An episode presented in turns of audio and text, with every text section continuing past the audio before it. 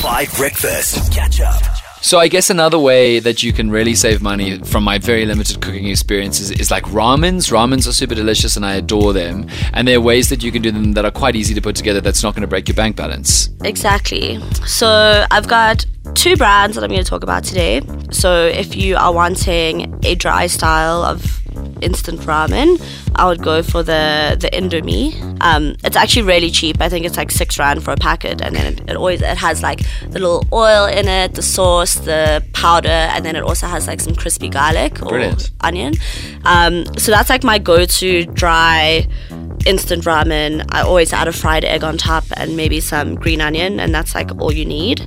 And then if it's winter and you're feeling more of like a brothy style ramen, my favorite brand is the the Shin Ramyun one, which is a Korean style and it's got so much flavor in the sachet that like I don't actually add any soy sauce or anything. It's delicious. It's a little bit spicy.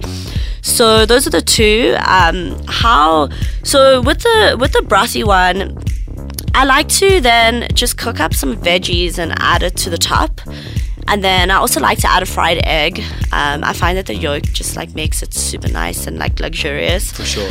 Um, and then there's also like another way that you could do this is by adding in your bowl, you add an egg yolk and then you add some Japanese Kewpie mayo, maybe about a tablespoon. Oh, wow. And then you add the sachet of powder to that and you mix that all together. Cook the noodles as you would, then add the noodles to the bowl and then add in the hot water afterwards. And then that gives you kind of like a very rich, kind of like thick instant ramen, which is also super delicious if you feel like something a bit more rich. I wouldn't add a fried egg on top of that as well. Um, Can I just say, if you haven't downloaded the 5FM app, you have to do it now because Jessie Doveton is giving you seriously good information that you will want to listen back to a few times as you're putting this together. 5FM app, this is going to be up on Catch Up. You can download it there. Please don't let me stop you. And then, of course, you can add like all your meats and stuff to that as well. Um, sometimes I like to add some um, mushrooms, some corn. Um, but it's just like a nice, super quick way to have like a brothy style of noodle um, without doing too much. And it'll probably cost you about like 30 bucks. Excellent. Yeah. 30 bucks in this economy. Yeah. Wow, that's like six chappies.